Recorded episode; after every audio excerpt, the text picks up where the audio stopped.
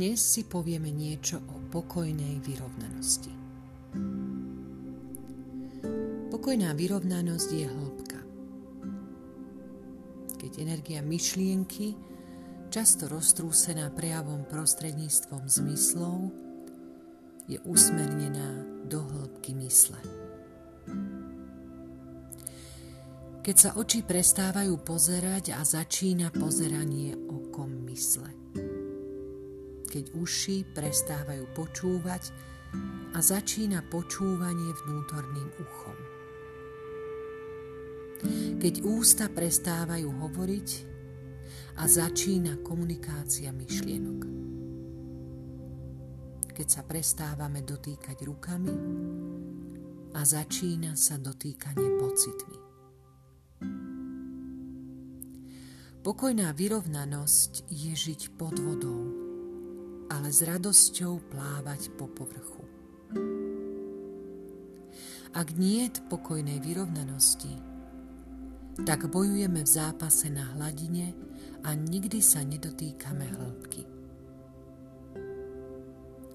Prečo je pokojná vyrovnanosť dôležitá? Pretože skúsenosť života prostredníctvom zmyslov je úžasnou nestálosťou. Správy, ktoré nám prináša život nad vodou, sa neustále menia veľkou rýchlosťou. Niekedy sme vystavení radosti, ale veľmi často aj bolesti. Niekedy sú správy konfliktné. Vo svete neexistuje systém, ani určená dávka dobrých alebo zlých zážitkov. Nikdy nemôžem s istotou vedieť, čo prinesie deň. Zážitok života pod vodou je celkom rozdielny. Je to zážitok, ktorý má vlastnú formu kompletnosti. Môže byť celkom odlišný od zdanlivej predstavy života na povrchu. Ale hlboká radosť dosiahnutá takýmto žitím môže obohatiť naše správanie ku všetkému. Nie však nejakým viditeľným spôsobom. Ak som náhle objavila chápanie lásky, nezaplavím tým svoj život. Ale prinesie mi to do môjho dňa prirodzené ticho a hĺbku. Ako pri všetkých cnostiach, aj tu rozoznávame umelú a skutočnú formu pokojnej vyrovnanosti. Tváre môžu vyžarovať istý druh zdvorilej vyrovnanosti a výraz nehybnosti i určitú krásu. A my si povieme, akú má pokojnú tvár – avšak môže to znamenať iba neprítomnosť hlbokej myšlienky. Skutočným znakom pokojnej vyrovnanosti nevyjadruje tak zretelne tvár, ale skôr oči. Hladkosť tváre je neustále pod hrozbou. Ale oči, tie povedia všetko.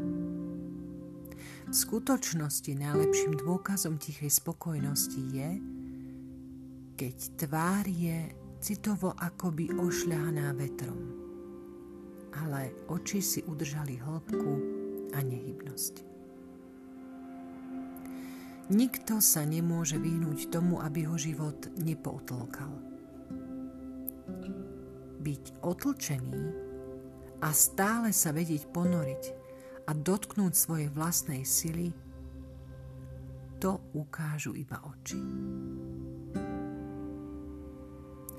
Keď je do života takéhoto človeka hodený kameň v podobe kritiky, problémov či víziev, rozvlní sa iba povrch. Nič viac. Dokonca ich hodenie noža je celkom rýchle absorbované a voda je znova tichá. Tomu, kto má túto cnosť, hrozí iba jedno nebezpečie. A to je znečistenie. K znečisteniu dochádza, keď atmosféra prenikne cez hladinu vody a ukradne hĺbkam z jasnosti. Toto sa môže stať, keď niekto na nás urobí veľký dojem. Hm. Neznamená to, že by nás tak veľmi zmyslami priťahoval, ale jeho myšlienka a idea nás rozhýbe vo vnútri a my jemne akceptujeme jeho prítomnosť v hĺbšej časti našej bytosti.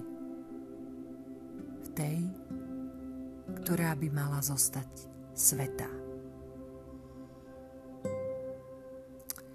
Nie je na tom nič zlé tešiť sa z myšlienok druhých. V skutočnosti je to dobré. Ale musíme mať dosť seba úcty povedať nie nekončiacim zásahom. Inak spolu s radosťou spojenou s hrou myšlienok niekoho iného môžeme dávať živnú pôdu ich konfliktom a náhle sa stanú i našimi konfliktami. V hĺbke môjho vedomia je iba jedna atmosféra, ktorú vyhľadávam s veľkou radosťou. Atmosféra Božieho bytia. Pretože k Božím hlavným charakteristikám patrí stálosť a ľahkosť. On sa ma nesnaží meniť. Iba ma chce upevniť a dodať silu mojej samote.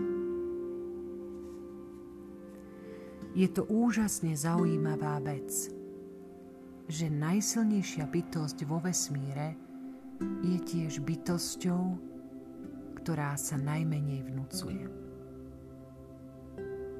Boh sa nevtiera skutočnosti je práve On strážcom mojej pokojnej vyrovnanosti.